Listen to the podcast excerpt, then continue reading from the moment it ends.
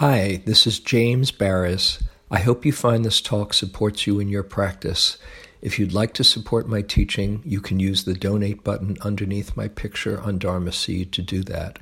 Your support is greatly appreciated. So, um, I suggested that we talk tonight about compassion to James, and James said, Wow, that's a big topic. And it is. It is. Um, so we'll just touch into a little bit. It's many things. It's uh, a whole way of being in the world, a deep and profound, wise understanding. It's a uh, strategy for meeting pain, and there are other strategies.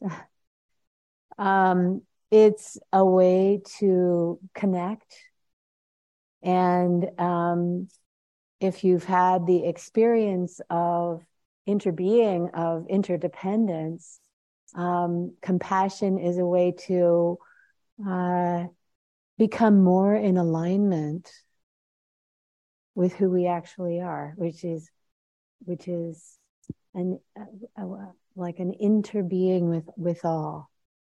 Compassion puts us in alignment with that truth.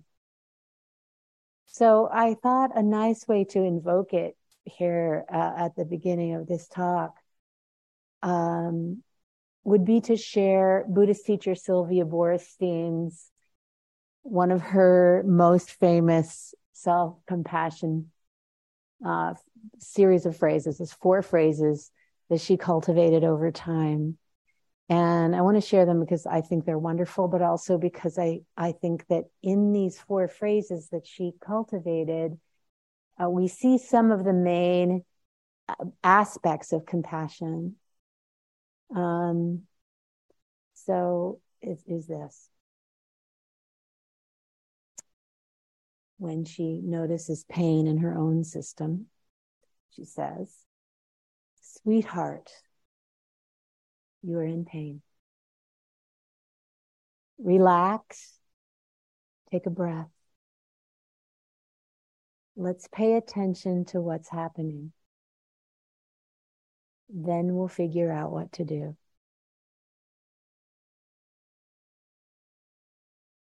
Sweetheart, you're in pain. Relax. Take a breath. Let's pay attention to what's happening. Then we'll figure out what to do.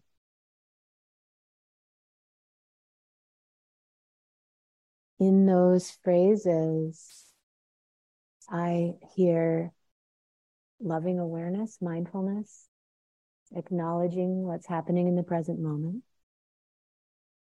There's loving kindness, sweetheart. There's empathy, uh, the, the, the, the caring uh, acknowledgement and reverberation with what's happening. And there's responsiveness. Take a breath. We'll figure out what to do. So, mindfulness, loving kindness, empathy, responsiveness. These are all aspects of compassion. Mindfulness, because compassion is an energy that is present with. Um, it's it's what the ancient Sri Lankans. Uh, the I love the ancient Sri Lankans definition of the word sati, the Pali word that we translate as mindfulness, their the way they defined it was non-abandoning. Now, be choosing to be with. So, with when we're talking about mindfulness, generally, we're we're non we're non-abandoning the present moment. We're being with the present moment. When we're talking about specifically about compassion, we're non abandoning the suffering moments, the stress, the distress. It's a being with. The, the loving kindness, which is this energy of goodwill, benevolence, friendliness, warmth, emotional warmth. This is also a very major aspect of compassion A uh, Burmese monk said, when the sunshine of loving kindness meets the rain of suffering, the rainbow of compassion is born. Mm, loving kindness is friendly, warm energy, choosing to bring it to the difficult moments. And I'll say more about empathy and responsiveness in a few moments. But just thinking about these, the mindfulness and the loving kindness as they meet pain. So we are, compassion is a natural human energy. One of the things I love about the Buddhist teachings is that we're not reinventing the wheel. We're starting with things that are already here in our, on our palette of human possibility and experience. Compassion happens all over the place and in small, medium, and large ways all the time in our own lives and in the lives of uh, not only other humans, but other animals and nature. It's all over the place. Um, what the Buddha is doing, though, in his teaching, is holding up particular energies and saying, these, these energies are wholesome. They lead us to deep peace and well-being and ultimately to freedom. And so we can get to know them. We can deepen our understanding of them and our appreciation of them. They don't have to be something we just think, you know, once in a while we see like a, a um, documentary on, you know, um, Cesar Chavez and we think, wow, compassion's cool. And then six months go by, you know, it doesn't have to be like that. Can be like, something that we we savor and as a sangha we deepen in and then we deliberately cultivate it. And then we notice the fruits of that. Now part of the fruit that the buddha taught about with this energy of compassion as i said is our own well-being our own deepening sense of peace and freedom. Another aspect of compassion that's really amazing to me, really magical to me, is that it is an energy that connects, as I mentioned earlier. The Buddha taught that all, all of us wish to be happy. We all wish to be safe. We all wish to be held in respect. And then the other thing that we all have, and again, not only us humans, we all deal with what the Buddha called dukkha, pain and suffering, also just dissatisfaction and challenge and loss and the hard stuff. When we come out of our sense of separate self about our own pain and we realize that we're each carrying our sliver, however heavy it is, of this universal experience, when we realize our common humanity with suffering, then and we respond to it with kindness, then we are connecting with this deeper truth of, yeah, this is how it is here. And the wise response is kindness.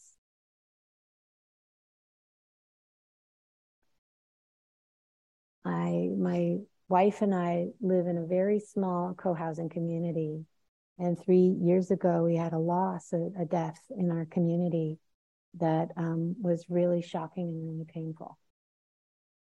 We live in Berkeley, which is one of the most liberal cities in the United States, in the world, I would say. And yet we live between two households because of their cultural and religious beliefs. Um, we don't interact with much because they have homophobia. So we're on a street and we live between two houses of homophobia. When we had this death, the compassion of one of our neighbors brought that family over to us and brought them to the memorial.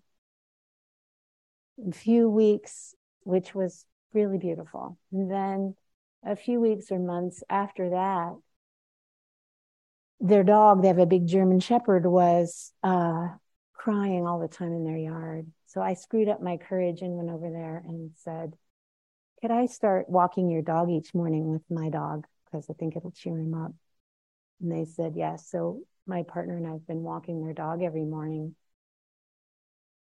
And now we they they they brought us Valentine's flowers and we talked to the my wife is giving them advice for their daughters about where to go to college and we're having really sweet interactions with that entire family after 10 years of like radio silence their compassion towards us and our compassion towards them created this magic of connection.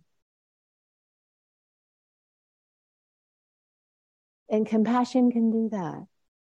And again, I think it's because it puts us in alignment with the truth, which is that we really much more are, we're, we're, we're, we share so much more than we tend to acknowledge. And we definitely share pain and challenge. This idea of common humanity and, and compassion is also really, um, really helpful uh, when, as I mentioned, when we are uh, in our own kind of pain. We have conditioning, cultural conditioning, societal conditioning um, to really feel like we can belong when we're thriving. There's so much in our society that teaches us that. And then there's a so much in our society that says there's something wrong or we've done something wrong when the when the hard times come. And that's a toxic myth. It's not the truth. But we can swim upstream against that by just reminding ourselves that we're not alone. There's a beautiful um, compassion practice that many of you know in the Tibetan tradition called Tonglen. Tonglen means to give and receive, where when we're suffering or in pain, we deliberately think about all the other beings that are suffering a similar kind of pain or stress. And we, with every out breath, we send them wishes for any kind of healing that we would want. Whatever that would be. Any kind of relief from physical pain or relief from relational pain or, or financial pain or whatever the challenge is that we're having. We imagine all the other beings having it send them love. And then on the in breath, and this can take courage depending on our conditioning, we breathe in their pain and take it into ourselves. And what's so fascinating about this practice is that we're, we're kind of breaking down the isolation. We're connecting to all these other beings and we're actually with the breathing in of their pain, we're actually empowering ourselves like, I care about you. When the AIDS crisis was at its apex in the 80s and early 90s, um, there were a lot of people dying from AIDS at the Zen Hospice Center in San Francisco. And somebody, although it's a Tibetan practice, somebody introduced Tonglen to dying people there.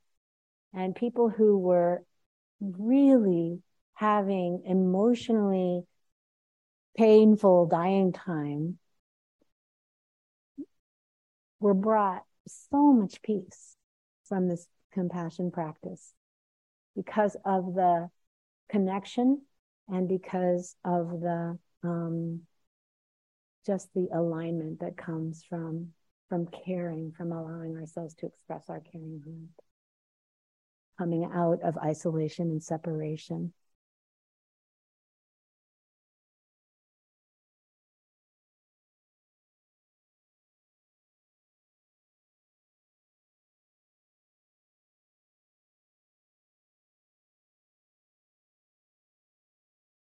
finally, I want to say that compassion is the strategy for dealing with pain.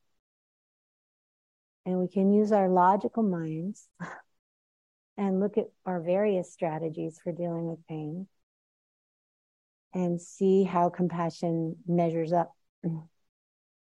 What are some other strategies that I've used in my life? Denial, minimization, numbing with food or TV, overworking, and biggies, uh, not just for me, but for all of us, can be uh, blame and self blame, rage and hate. These are all strategies for dealing with pain. When we just think logically about how do these work for us? How do they work? They don't work well. Compassion doesn't make pain go away. Pain is part of the deal here. So, first of all, we need to accept that pain is part of the deal here. And it has the capacity to bring us into a place of warmth, of gentleness, a releasing of cruelty and harshness, into a place of patience,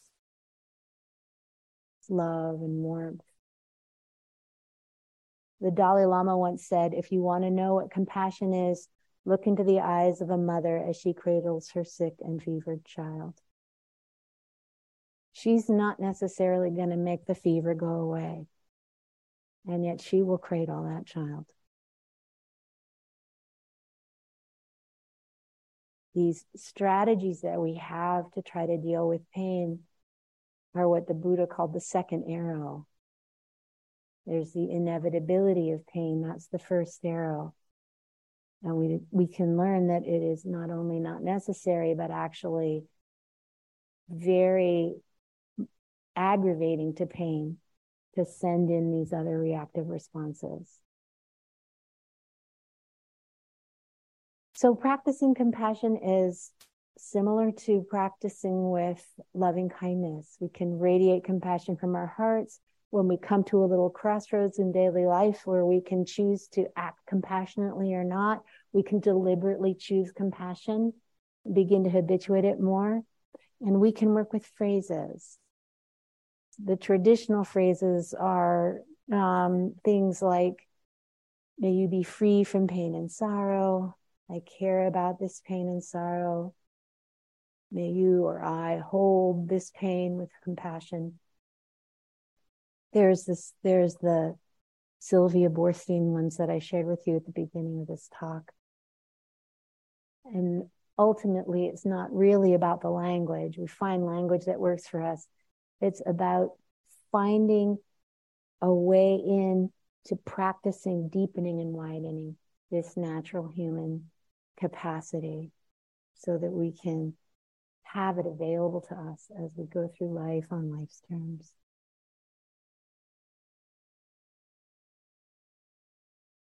So, um, I think I will turn it over to James.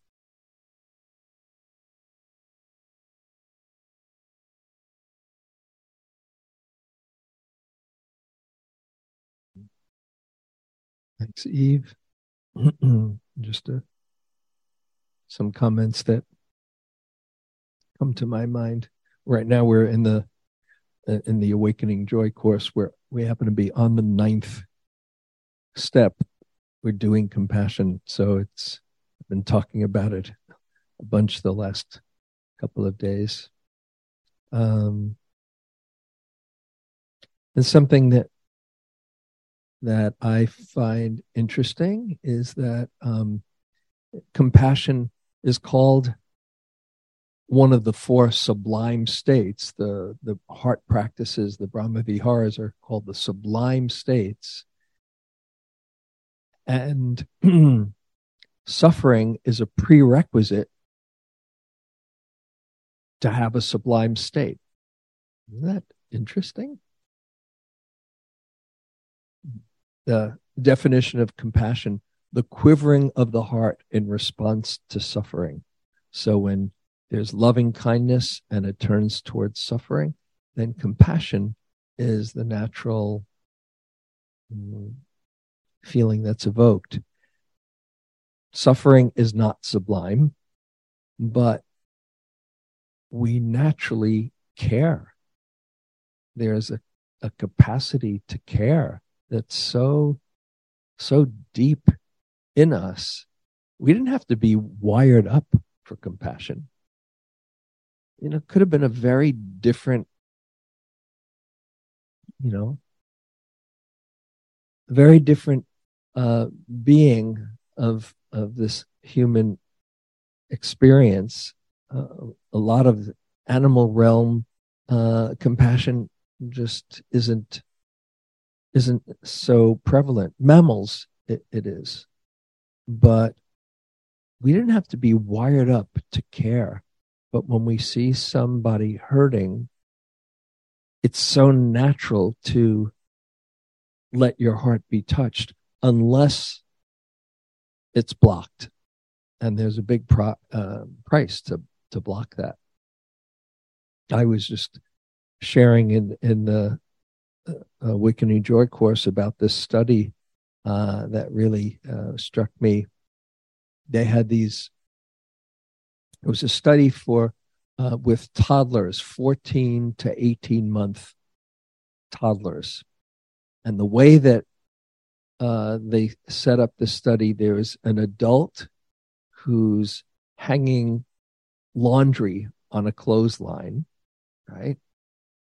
And the adult drops a clothespin accidentally as part of the study with a with one of these with a toddler nearby. And the adult can't let go and is looking at the clothespin and almost every child goes even if it's interrupting their play or they're they they're doing something else if they see it. Most every child toddler goes and gets the clothespin and brings it to the adult. Isn't that amazing? We're wired up that way. Mm, just like we're wired up to to be moved with a when we see a, a, a movie and we're rooting for the hero or the heroine the protagonist uh, or reading a book and where if they're in trouble which is usually almost every plot there's the the challenge and the uh, the, the hardship. And we're rooting. It's so easy to get lost in a movie or lost in a book lost in a story because we're wired up that way. And when we can feel it when we let ourselves feel it, then we want to respond as well. As Thich Nhat Hanh says, compassion is a verb. We we want to, mm, yeah, respond to um, to what's happening. We can have some kind of relief when we can we can express our caring in a loving way. Although the other thing to keep in mind is that um, that caring needs to be held with equanimity. That's the other side of compassion, or the way to to really have it fully be expressed. Otherwise, your heart just breaks, and you find yourself numbing out because it's too much. You just don't have enough any more juice to care.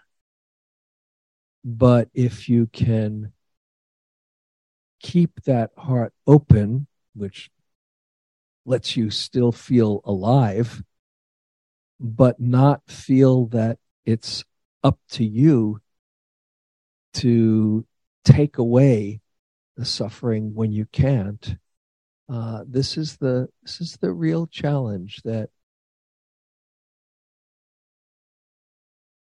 just our presence can be a healing. And often is a much greater pre- healing than fretting about somebody's pain and and getting distraught by it. As i often say you know if you're having a hard time and somebody um, comes by who really cares about you and says oh this is so terrible. Oh this this hurts me so. What can we do? This is tearing me apart. How does that feel? Then you got to take care of them. You would do it having a hard enough time on your own. Now it's like oh they're really having a hard time now. That's not so helpful. But if somebody is there and just letting you know, I'm here for you, uh, it must be so hard. I just want you to know I'm here for you.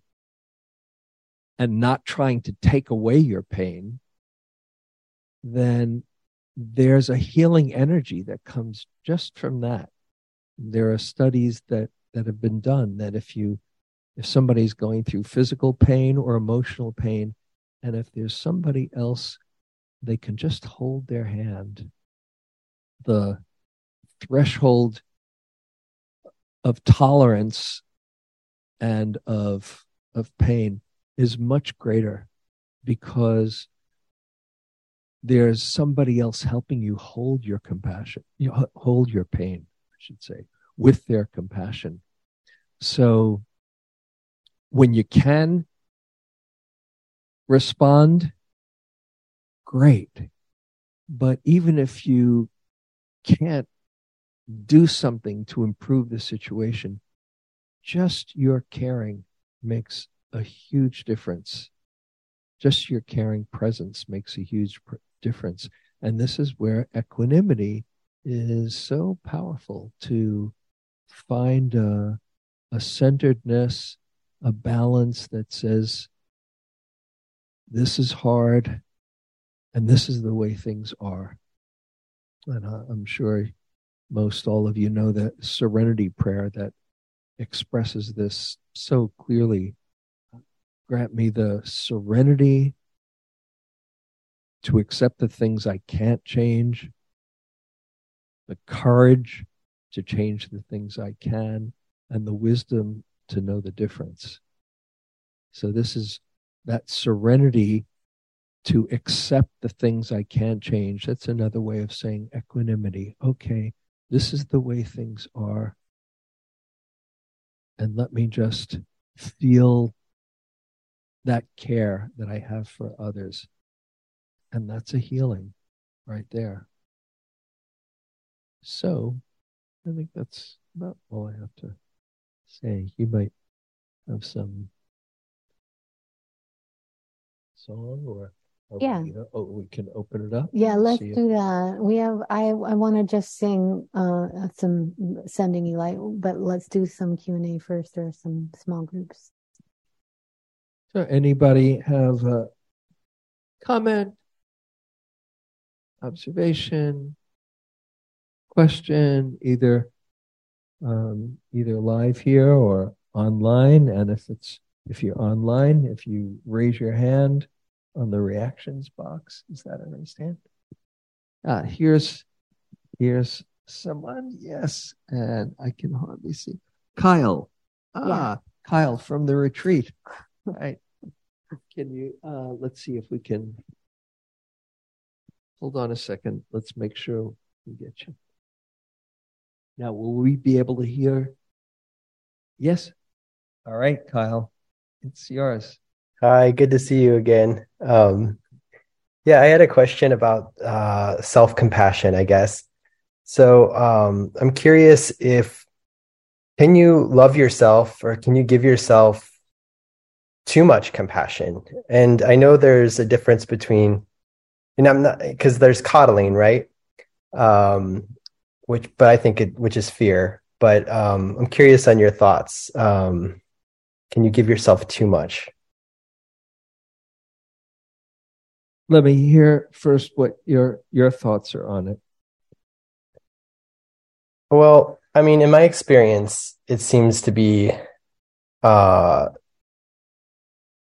self compassion and self love um, is a doorway to equanimity, is a doorway to uh, conscious awareness, I guess. Um, but I guess I've been told um, that you know there is uh, that you can kind of get stuck in it. Um, but through my own experience, it seems to bring me back to the present moment. Um, so I'm just curious, yeah, what your thoughts are. Um, uh, my, I mean, my experience has been um, very positive. It's just, um, I guess I'm trying to dissect different points of view um, through the lens of Buddhism.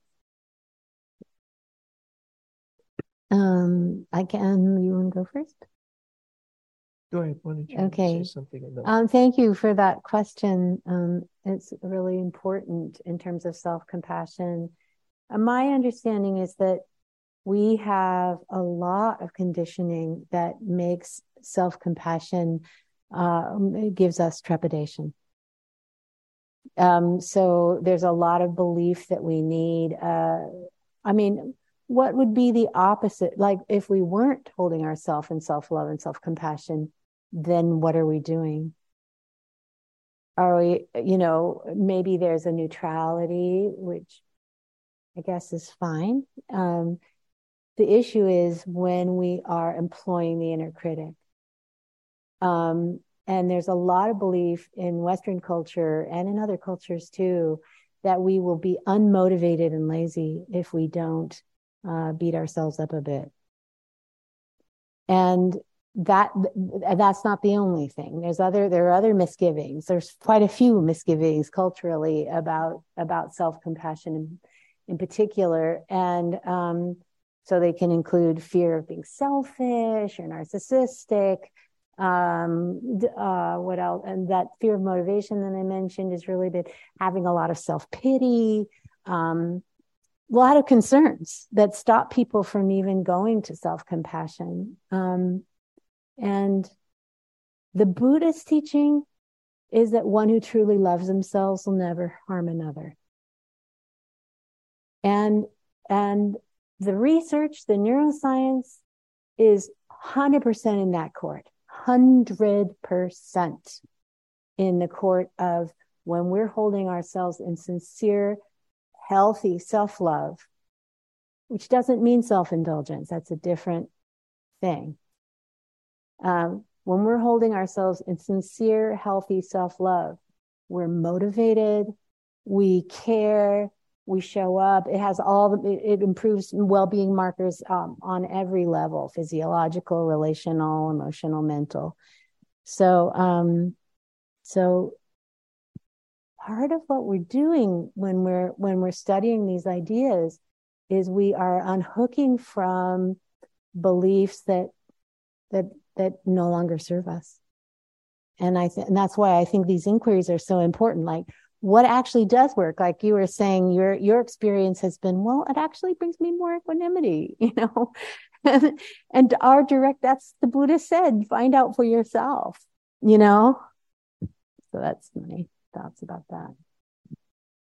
Uh, I'll, I'll add some thoughts as well. Um, yeah, this is this is a question actually that I used to have, and uh, my wife, who was, has been trained in self compassion, uh, my wife Jane and Eve used to teach self compassion uh, courses together, uh, and it's something that I I used uh, that I brought up with Kristin Neff because there's a part of me, and I'm big on being on holding yourself with kindness and care when you need it.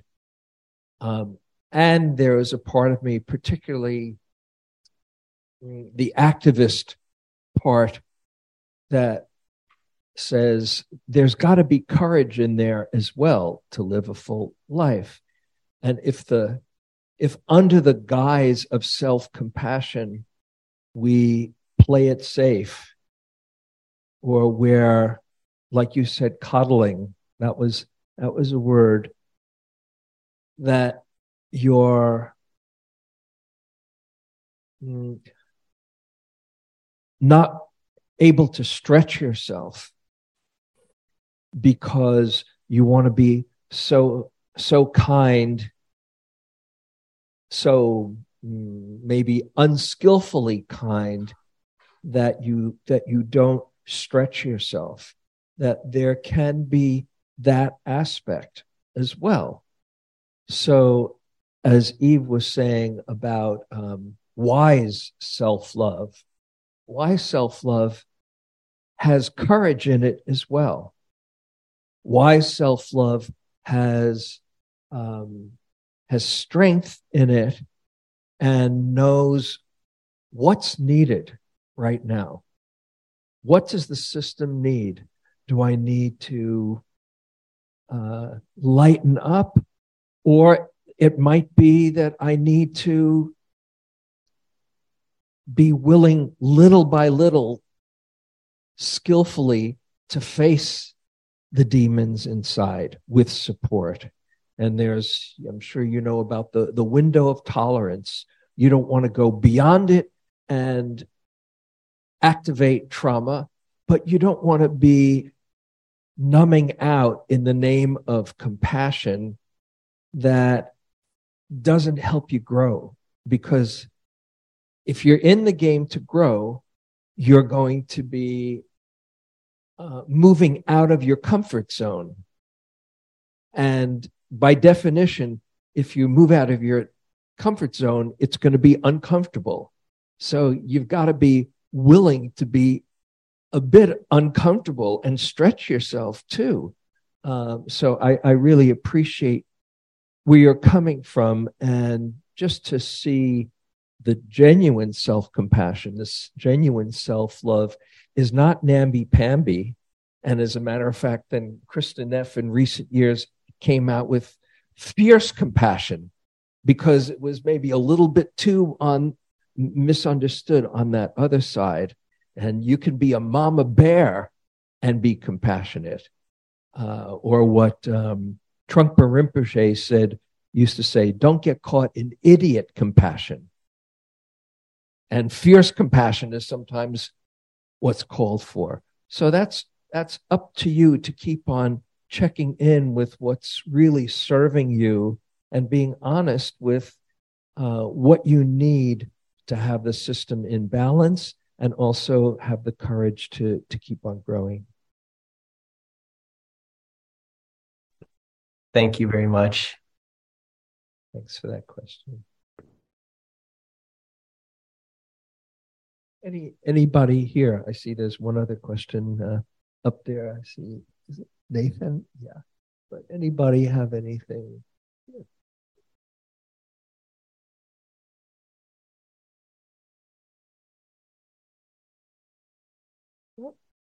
I hear Nathan. Okay, it's Nathan.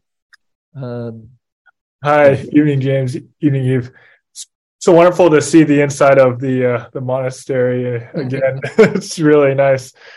Um, my question is about drawing compassion out in when faced in difficult situations. Um, say I'm with a loved one. Um, it's often easier, much more natural and, and easy to bring compassion when I'm working with that person to in like times when they're maybe showing sadness or fear but when I sense things of like anger, especially anger directed towards me, it's little, it gets quite a bit more contracted. And I was just wondering if you had thoughts of like how advice about how to bring compassion into those moments when it's not nearly as natural and I'm becoming a little bit more defensive and reading into uh, what's happening and, and the interchange in between people. Yeah, a really good question, especially in these times when we're called on to somehow get beyond the other and see if there can be a an understanding of what's going on in that that other mind. Um, I'll, I'll say something and maybe yeah. So um, first, it's it's absolutely essential to have a sense of safety in order to be able to give compassion. You know, if you're feeling threatened, it's really hard to have the heart open and care when there's when protection is the is the most important thing. So having healthy boundaries is really important and you can have compassion from afar. Like uh, jack Kornfield has a has an image. If you're sending loving kindness to a difficult person or wanting to feel compassion for for someone you might in your mind put them behind a, a five foot concrete wall and then send them compassion. Um, because if they're right there with you the, the system is too dysregulated and for me the the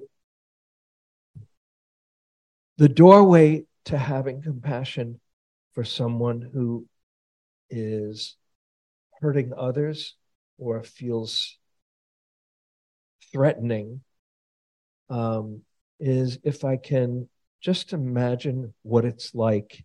This is in one's better moments when you feel safe enough. Imagine what it's like to be in that person's head, which is probably filled with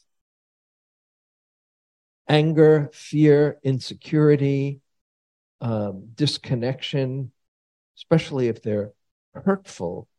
You know, I imagine what, instead of how could they act that way, my mind changes the inflection and says, oh, how can somebody act that way?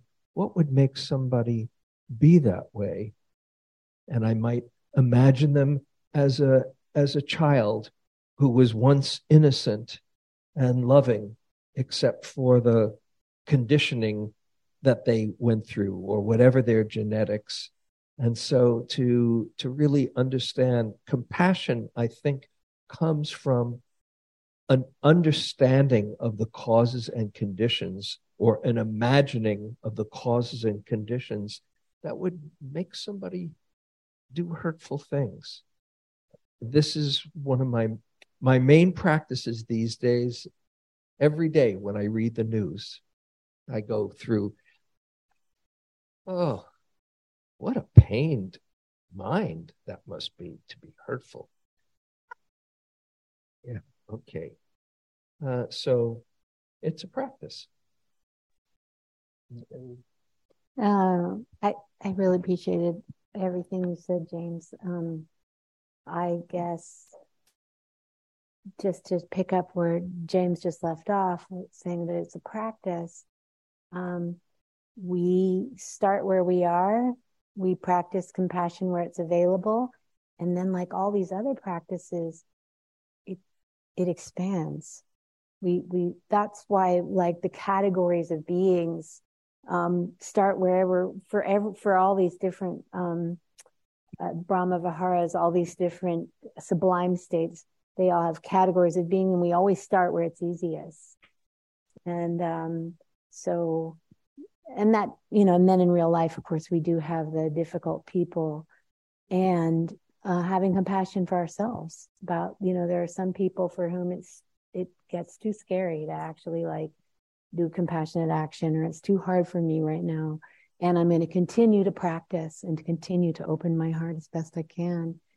And i have here if i can just quickly find it a little poem um, from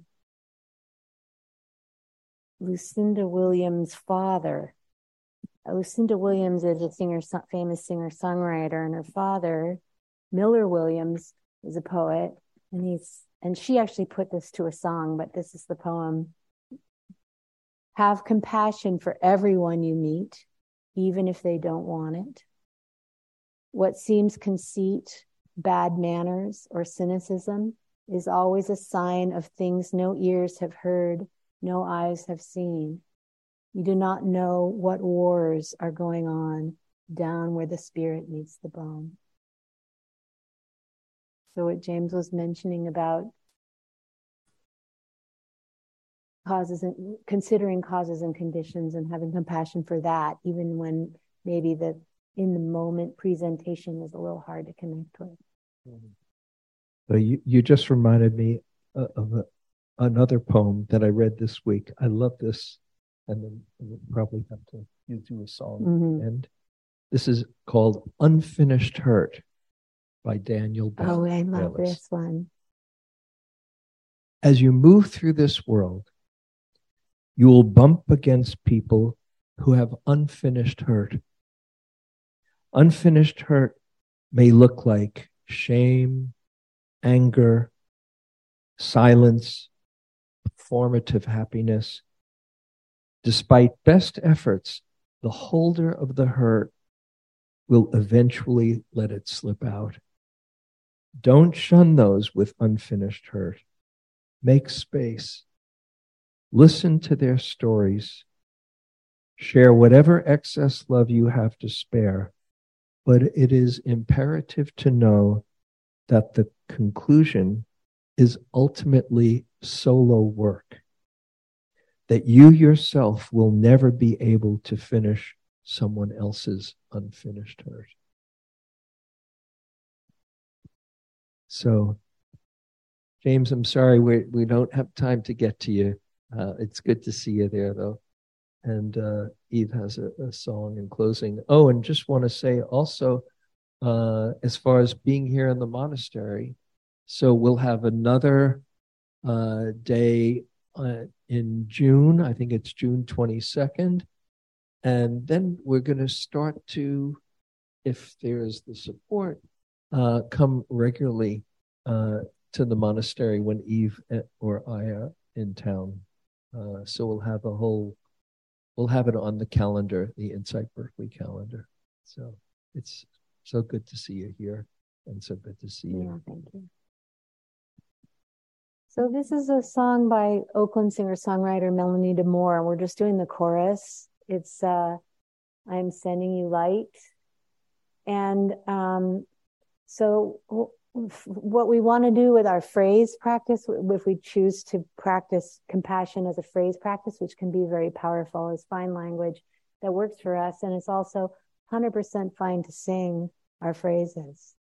So, um, so these, this is a potential compassion practice, just singing this.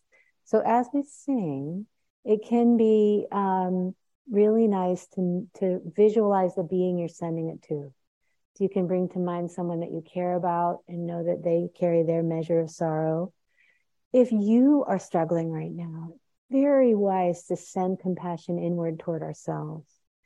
So you can send it right into your own system too or, or out to the many beings who need compassion.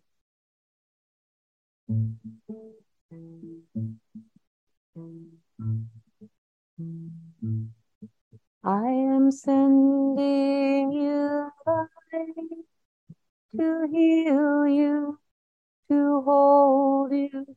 I am sending you light to hold you in love. I am sending you love to heal you. I am sending you light to hold you in love. I am sending you love to heal you, to hold you. I am sending you light to hold you in love. I am sending you to heal you, to hold you. I am sending you light to hold you in love. I am sending you light to heal you, to hold you. I am sending you light to hold you in love.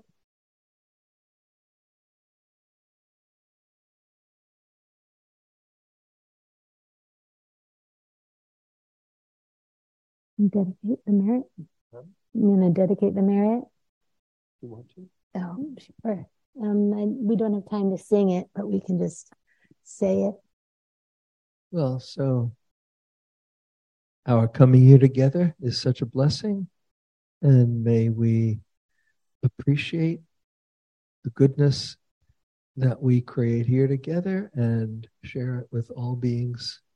May all know deep compassion in their hearts and share it with the world, and may all come to the highest happiness and peace.